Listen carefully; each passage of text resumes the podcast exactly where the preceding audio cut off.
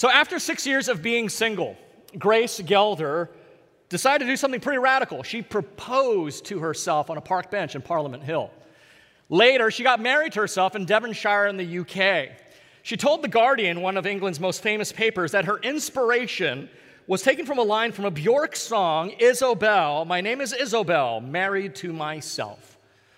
In 2015, Obergefell versus Hodges, the Supreme Court case, radically redefined marriage in the United States, where a man can marry a man or a woman can marry a woman.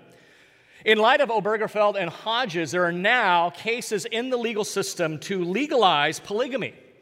But believe it or not, polygamy now is even seen as too conservative, and many are favoring the more free and no legally binding relationships of polyamorous relationships.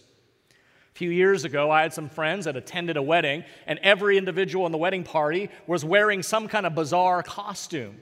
They had their friend officiate the wedding. All the vows were nothing but inside jokes, and the music was sung by a man in an orange leisure suit to say nothing of what you would get if you Googled strange marriages or weird weddings. I mean, I could go on and on, but I think you get the point. There is something seriously wrong with the way our society is understanding marriages today.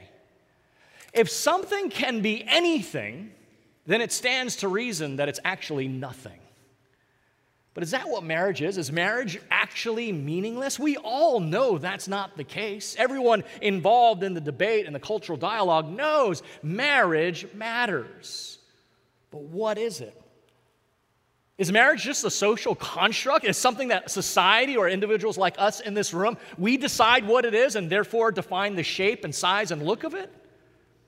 Is marriage just about personal fulfillment? So, as long as it satisfies those, those kind of physical, cultural, emotional, psychological, sexual goods, we're fine? Is marriage just a contract? You do your bit, I do my bit, everything's okay. Is marriage some combination of all three of these or something entirely different? And if it is, how do we know what it is and how do we get better at it? Because our culture is so confused, it seems like a good idea that we back up and look at God's Word to see what it has to say. So, this summer, as Jesus says, we're starting a series beginning this morning called The Grace of Life Planting Seeds for a Marriage That Matters. And what I want to do this morning and next week is I want to lay the foundation, the biblical foundation. What does the Bible say? What does God say a marriage is? And, and does it have a point and a purpose and a particular shape to it? And then we'll continue that next week. I won't be able to get to say, to say everything this morning. We'll pick that up next week. And after the foundation's laid for the next six weeks after that, we'll address topics that we're all going to face in our marriages communication, uh, conflict, children, intimacy, all those kinds of things. Now, I want to say a quick word to the non married amongst us who might be thinking, well, then for the next eight weeks, I'm going to a different church because this has no application to me. It does.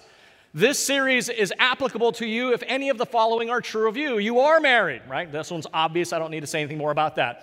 You want to be married, right? The time to think about having a good marriage is not when you're standing at the, the platform watching your bride walk down the aisle. The time to think about it is not when you're walking down the aisle. It's now to be prepared.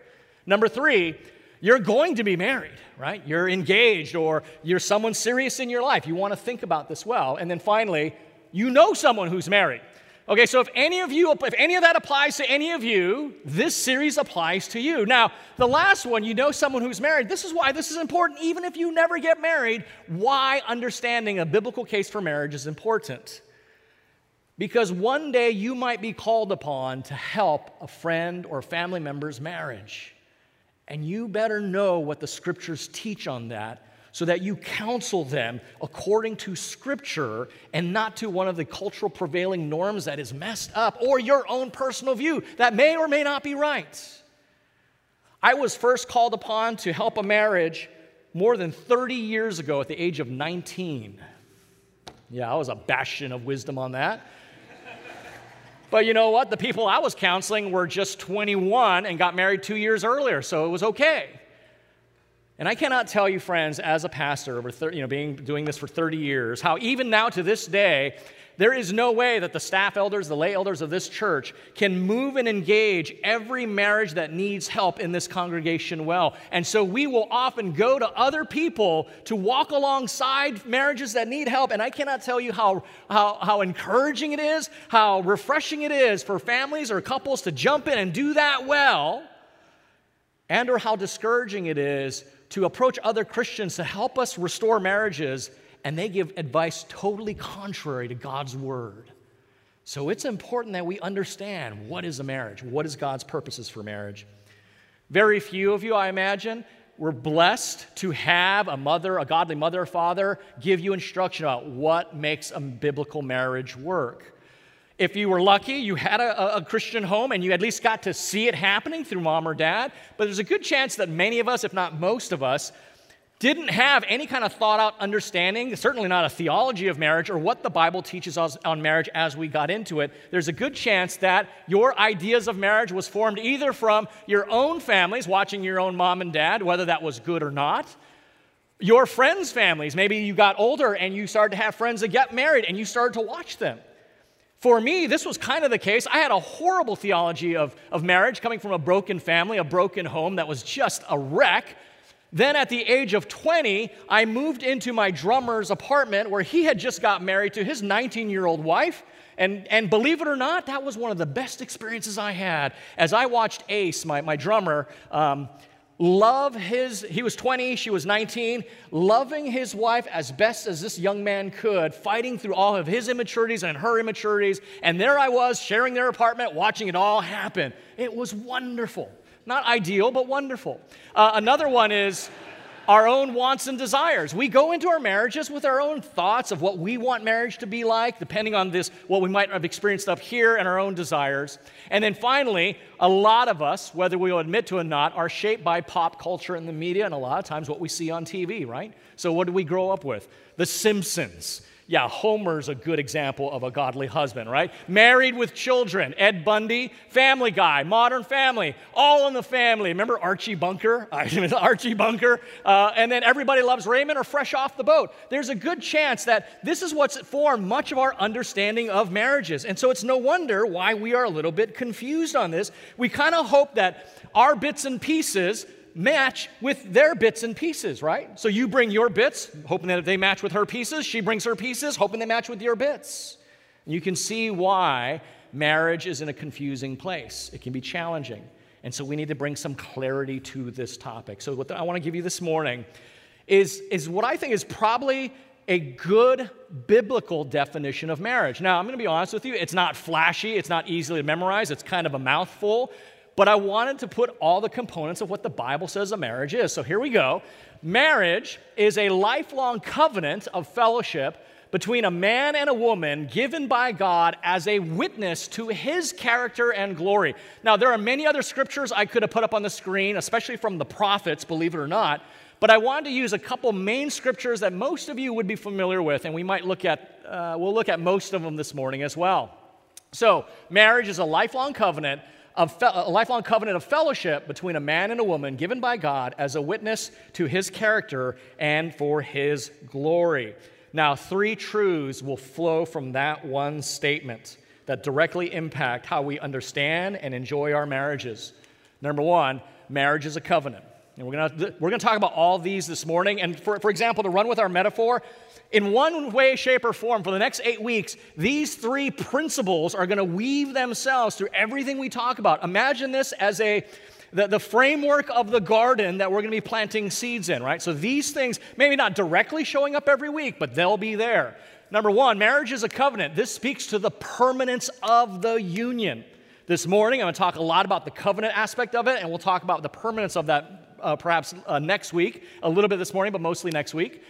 Marriage is a fellowship. This speaks to our participation, how we actually interact with one another in the relationship, right? We're going to talk about that. And then finally, marriage is a witness. This is probably the most radical, radical aspect of a Christian view of marriage. We, at the end of the day, do not see marriage as something that's all about us in its final, uh, final form, but it's actually about something else. And that speaks to the purpose of a marriage. Marriages have a purpose. So this morning, we're going to address the, the permanence, participation, and purpose of the marriage.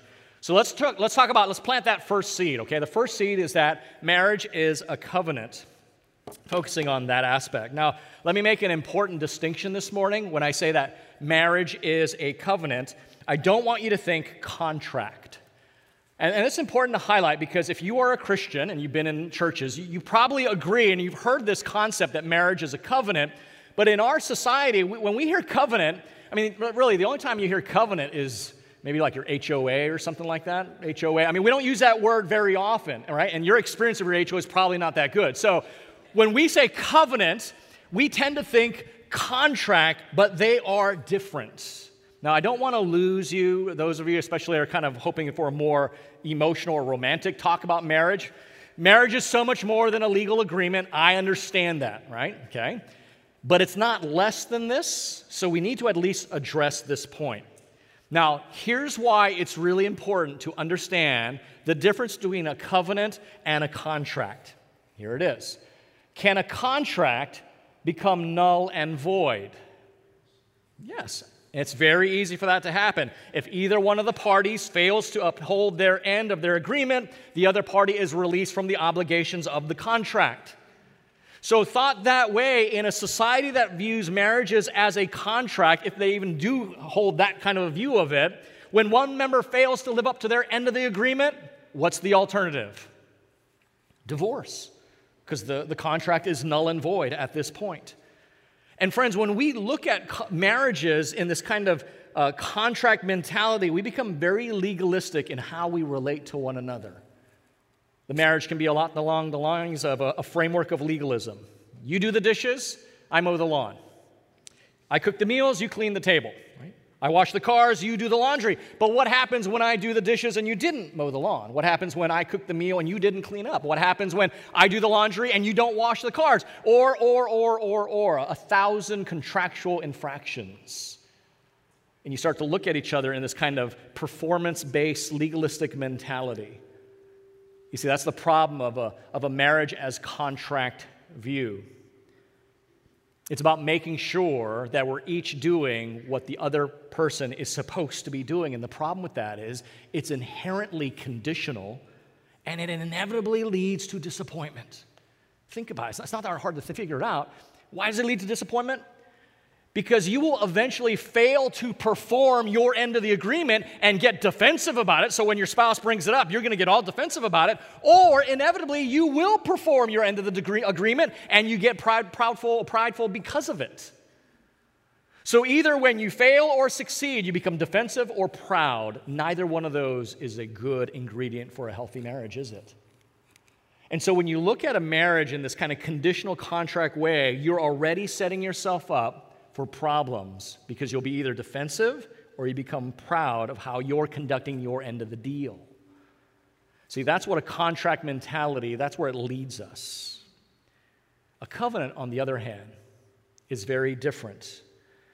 Unlike a contract that is based on a framework of, of performance and legalism, a covenant is based on a framework of grace and giving. A covenant partner keeps covenant even if the other partner fails, or at the very least falters. It's a very big difference.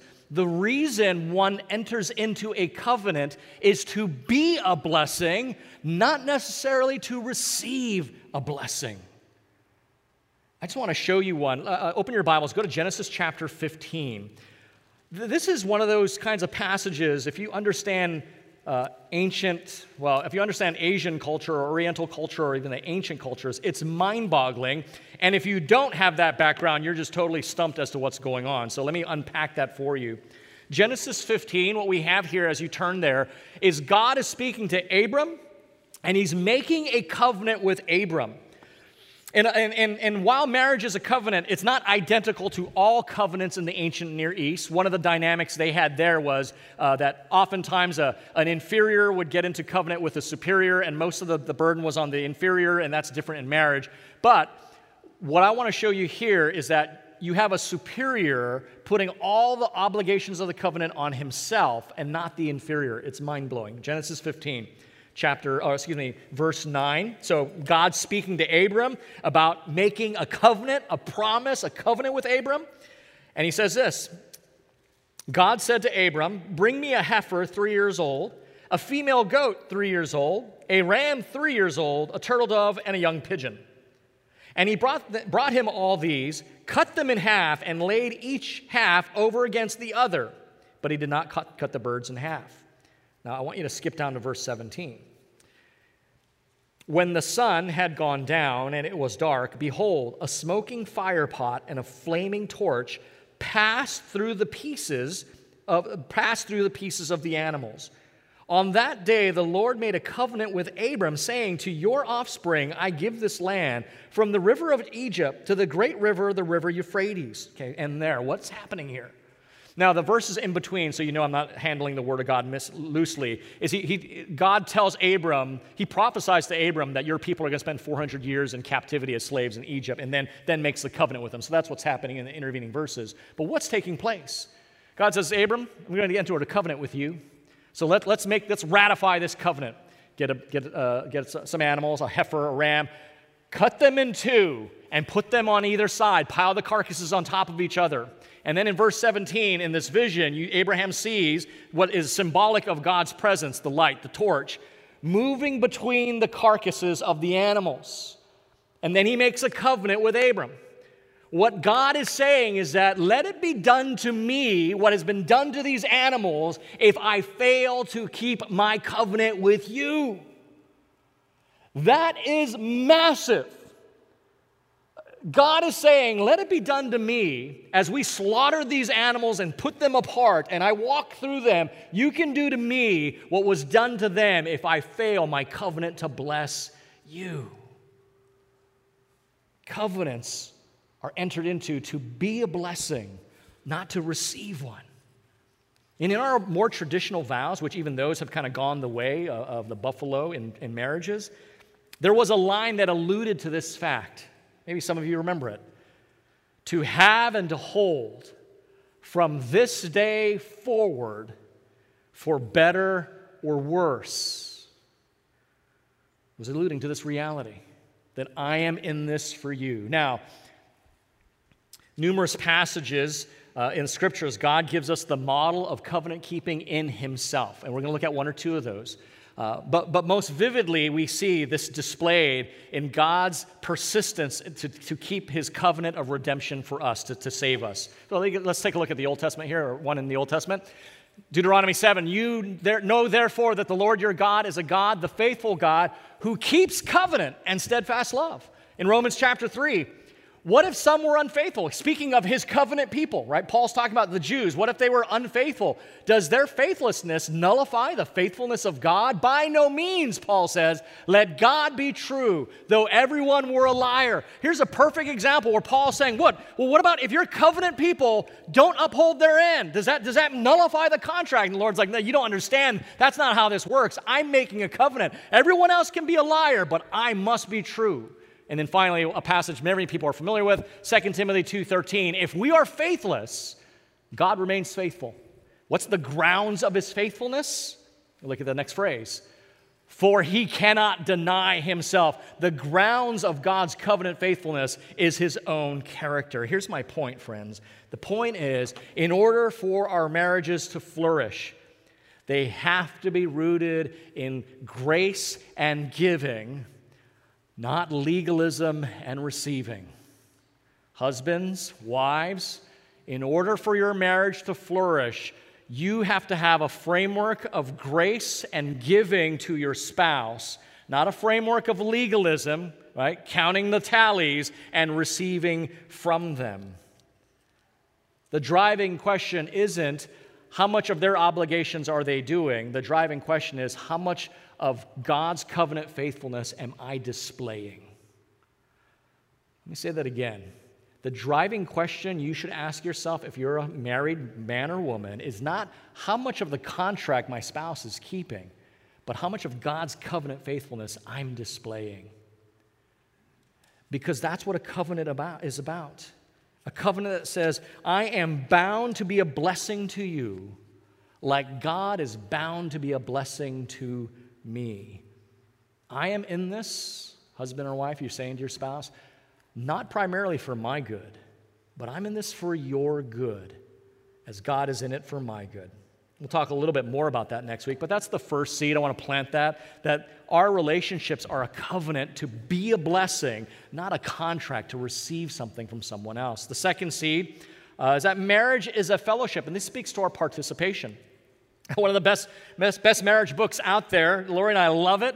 Uh, it's called When Sinners Say I Do. It's the book that we recommend often when we do premarital counseling because it puts on the table a really important truth, and that is marriage is a fellowship between two flawed, sinful, broken people pointing themselves daily to their Savior.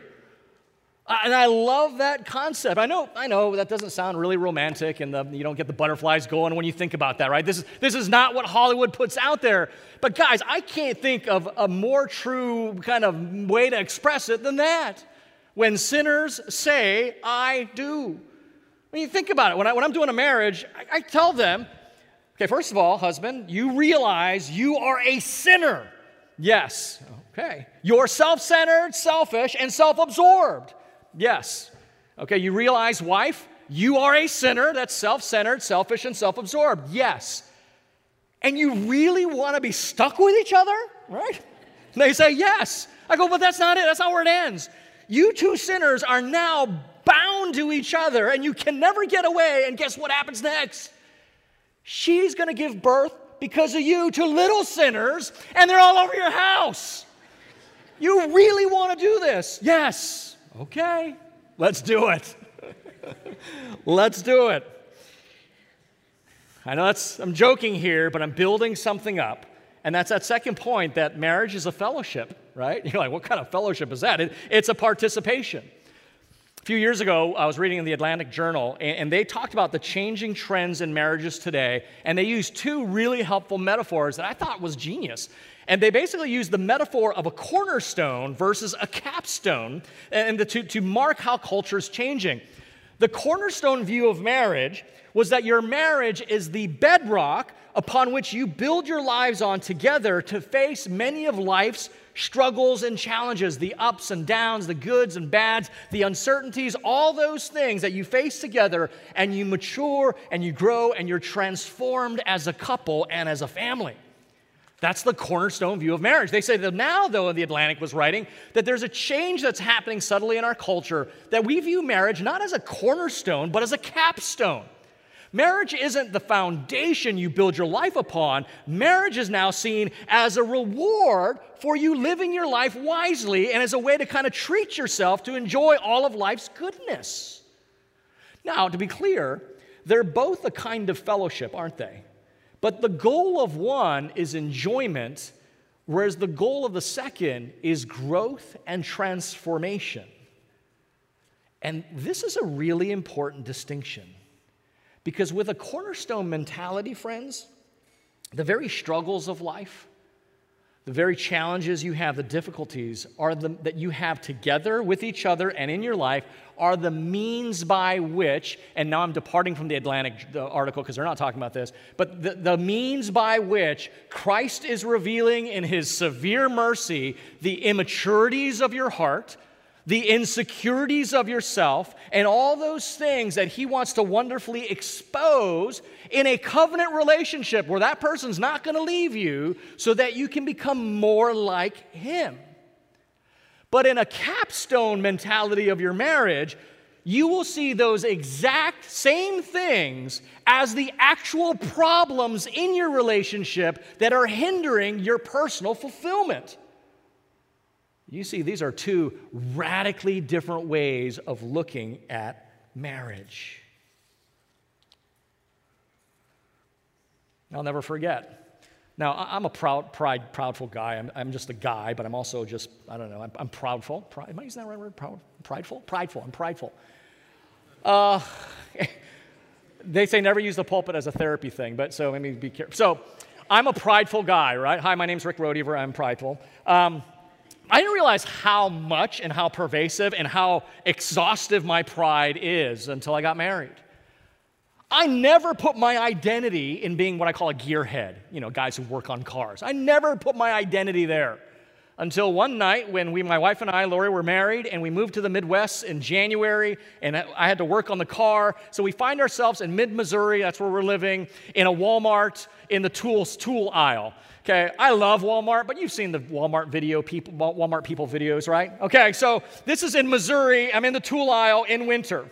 And there's Bubba, there's Chuck, there's, there's, I don't know, George or whatever, all looking at tools. And here my wife and I from Orange County, looking like Orange County natives, walking into uh, a mid Missouri Walmart at night in the tool aisle.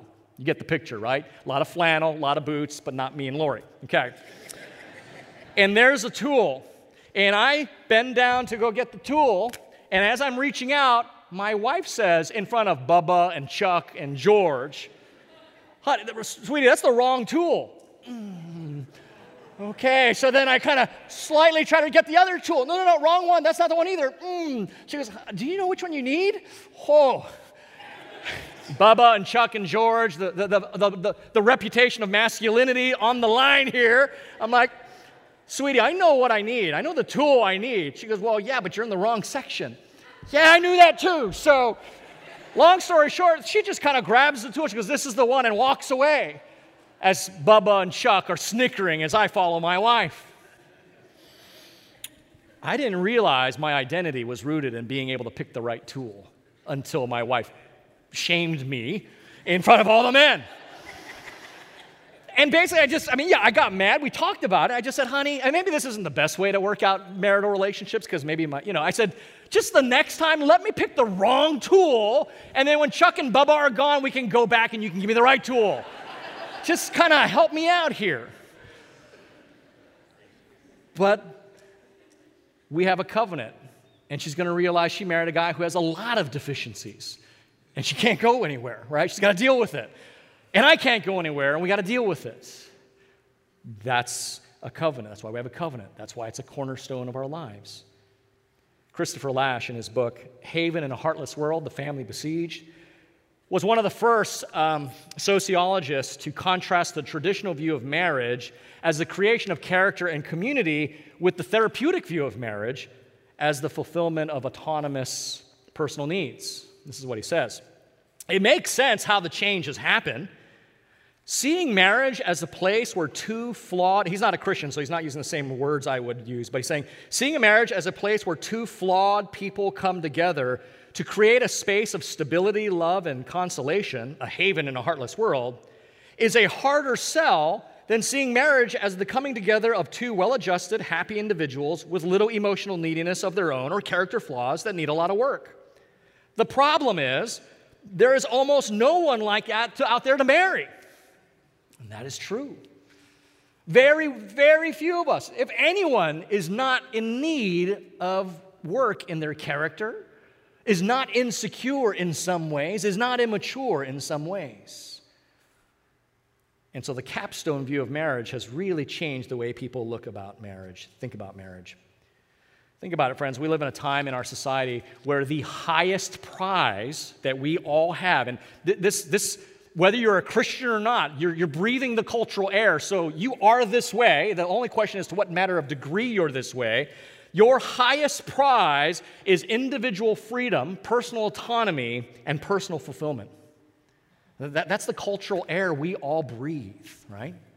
But if, if you really stop and think about it, if you've ever been in a true love relationship, you know that to make that relationship work means letting go of all three of those. You can't demand your personal freedom and autonomy and your fulfillment and expect to be able to have a build a loving, loving, committed, sacrificial family. And so we have an irony in our culture. Our culture is telling us the most important thing is your autonomy and your personal fulfillment and your freedom. Yet the thing that makes marriage work is the ability to get rid of all of those. And so it's not surprising that there's a dilemma in society. That's why we love that book, When Sinners Say I Do. And by the way, there's a, there's a copy of it in our book spot. Please, don't buy it today, please. I put a bunch of, actually, a bunch of books on marriage right in the center of our book spot just to expose you. If you want to get some on Amazon, please do that. But just, just look at those, and maybe in a couple weeks, if they're still there, you can buy it or take it. I love that book because it puts on the table that while marriage can be a joy, while marriage can be the grace of life, while it can be all these things, it comes to the hard work of fighting sin, of growing in Christ likeness together, of pursuing holiness and learning to love at great cost to yourself. Friends, that sounds painful. It sounds hard, and it is. But that is the beauty of love that's forged from sanctification. And really, when you think about what is, what is the alternative? I was reading C.S. Lewis again this week, and this is what he writes in The Four Loves. So wise. He writes this Love anything, and your heart will certainly be wrung and possibly broken. If you want to make sure of keeping it intact, you must give your heart to no one, not even an animal. Wrap it carefully round with hobbies and little luxuries. Avoid all entanglements. Lock it up safe in the casket or coffin of your selflessness, selfishness. But in that casket, safe, dark, motionless, airless, it will change. It will not be broken. It will become unbreakable, impenetrable, irredeemable. The alternative to heartache or even the risk of heartache is damnation. Friends, marriage is a fellowship, it is a participation in the beautiful yet painful process of going to, from being a sinner so destroyed and deformed by sin to the beautiful image and likeness of Jesus himself. And that's a tough road. And that's why God gave us a relationship bound by covenant that can never be broken, so that when all that muck comes to the surface, there is a, a, a community to work it through. That's seed number two. Let's look at the final seed, and that is marriage as a witness. And this speaks to the purpose of marriage. And, and in some ways, this is the most uh, Christian perspective I'm going to bring this morning because at the end of the day, you can hold to the traditional view of commitment, and there are many cultures that do that that are not even Christian. So, so that's not inherently Christian, right? It, it doesn't take rocket science. The research is in the economic research, the child development research, the psychological research, the sociological research is in that staying married, remaining married, is by order of magnitude much better than not be, or, uh, going through a divorce or separation. So that doesn't take a Christian perspective. The second seed about participation, while there is a unique sanctification aspect to it, again, common sense knowledge, people know that difficulties can make us better, right? So that's not uniquely Christian. This third point, though, is uniquely Christian. This is what makes a view of marriage from a Christian distinct and unique. In the definition I gave you earlier, I said our marriages are above all a display of the being and character of God. For that, I want you to go to Genesis chapter 1, the very first chapter of the Bible, to look at this. And, and as case, a case might be, this is probably the most uh, theological and for sure most abstract aspect of this, but I want you to hang with me. We're, we're wrapping up, but I want you to kind of dial in here because this is the foundation of it all. Genesis chapter 1, verse 26. This is what the Lord writes. Then God said, Let us make man in our image after our likeness, and let them have dominion over the fish of the sea, and over the birds of the heavens, and over the livestock, and over all the earth, and over every creeping thing that creeps on the earth. Verse 27 So God created man in his own image. In the image of God, he created him. Male and female, he created them. This passage makes it clear that humanity was to be image bearers of God. To be an image bearer of God simply means to reflect and represent Him. Now, we're not going to get into the nuances of that. It just simply means that as an image bearer of God, which each and every one of us in this room on this planet, whether or not you acknowledge it, we were made to be the image bearer of God. We were made to reflect and represent Him. And this is true if you look at ancient Near East cultures. Oftentimes, the kings, the pharaohs, the, the rulers would erect statues of themselves as a means of extending their reign or rule. So, for example, wherever you saw the statues of the pharaohs, wherever you saw the statues of ancient kings, that was to symbolize this is where that king's reign extends to.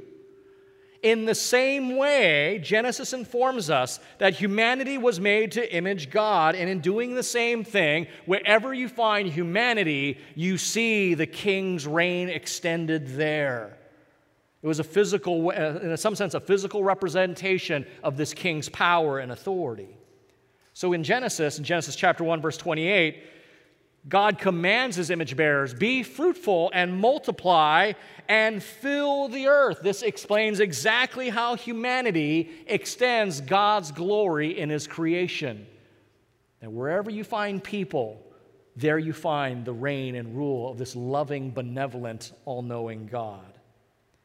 And in marriages, we create children made in the image of God.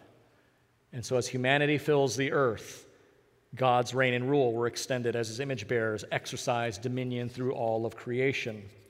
So we extend God's rule just to the simple process of multiplication, right? The more his image bearers spread, the more the reign of God is practically realized. That's how that works. But how do marriages themselves display God Himself? Let me say that again because they do. How do our marriages themselves display God Himself? How do we fulfill that purpose? And that is by being like Him as man and wife. Let me explain what I mean.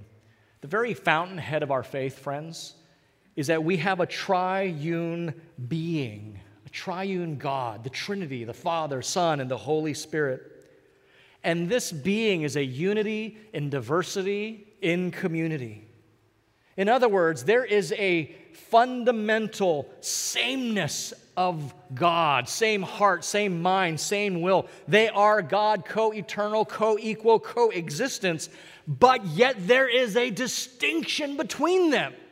The Father, the Son, and the Holy Spirit. The Father is not the Son, the Son is not the Father, the Spirit is neither of those.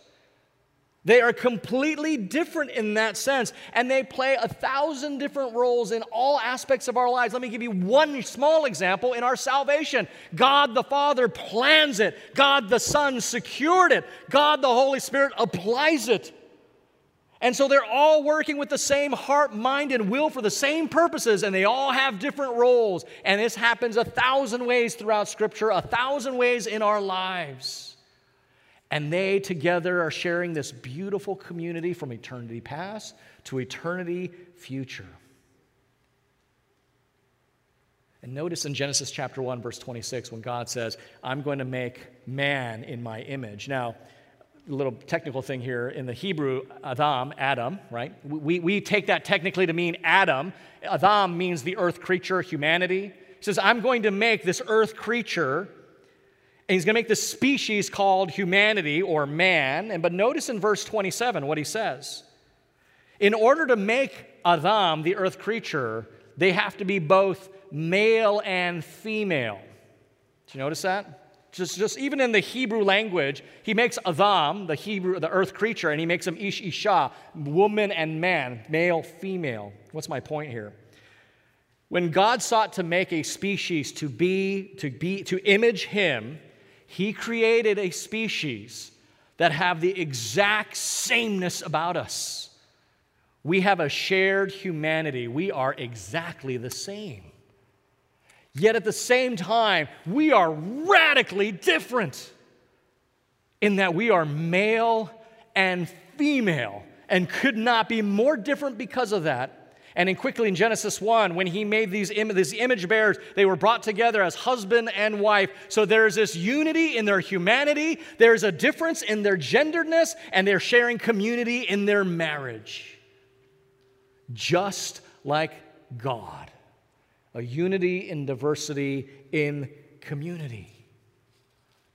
Our marriages are of themselves are a display and a testimony to the world of this loving, amazing, undescribable being that we have no analog for. And he says, That's why it's permanent. Because I cannot be dissolved. You can't parse me out. I'm a one. Hear, O Israel, the Lord our God, the Lord is one. And this image bears, you must be one. That's why this is a covenant. But he also knew that there would be sin and so, this covenant, This permanence has a participation in your fellowship. It's not about just enjoying each other. That is the after effect of seeing how you can be like Christ and fighting through the muck of the sin and selfishness and immaturities and insecurities to be like Jesus so that we can fulfill the purpose, a loving display, a loving display of God Himself. Friends, we'll unpack this a little bit more next week. I tried to do it on the spot first hour and I butchered it, so I'm going to punt that to next week. When we I'll tell you one thing. You want to know how you can serve this church? We, we constantly get new members. Here's the best way you serve this church you love each other fiercely. You love each other fiercely. Just if we do that, we will be the most massive countercultural witness to our world. Yes, we should have panels about AB 329. Yes, we should march for life. Yes, we should do all those things. But what we should do above all else is husbands, love your wives like Christ loved the church, and wives, submit to your husbands as the church submits to Christ. And I'll unpack that a lot next week. How radical a witness the church would be if we all displayed, realizing our purpose is to display the character and purposes of God just in our marriages. It's pretty and crazy, right? Pretty intense. That's why you can't do your marriage on your own. That's why it requires the Holy Spirit. That's why it requires brothers and sisters to keep you on track. That's why it requires us understanding what the Word teaches about marriage. Let's pray. Father, we come before you and we thank you that in something that we can take for granted, like marriages, as we peel back, we realize, oh, this is so central to your plan of revealing yourself and your existence to this world. And it's no wonder that the enemy just keeps hammering and hammering and hammering at our relationships in every possible way, from polygamy to homosexuality to gender identity crisis. It's not a surprise. Father, our response should not be just debates and arguments and policy, but to love one another fiercely, sacrificially, and lovingly. And that's beyond us. But you knew that. So you gave us your word, you gave us your people, and you gave us your spirit. Would you help us have the humility to avail ourselves to all those resources for your glory and our good? In Jesus' name, amen. Thanks for listening to this message from Christ Community Church of Laguna Hills. For more information and resources from Christ Community, visit us at www.ccclh.org.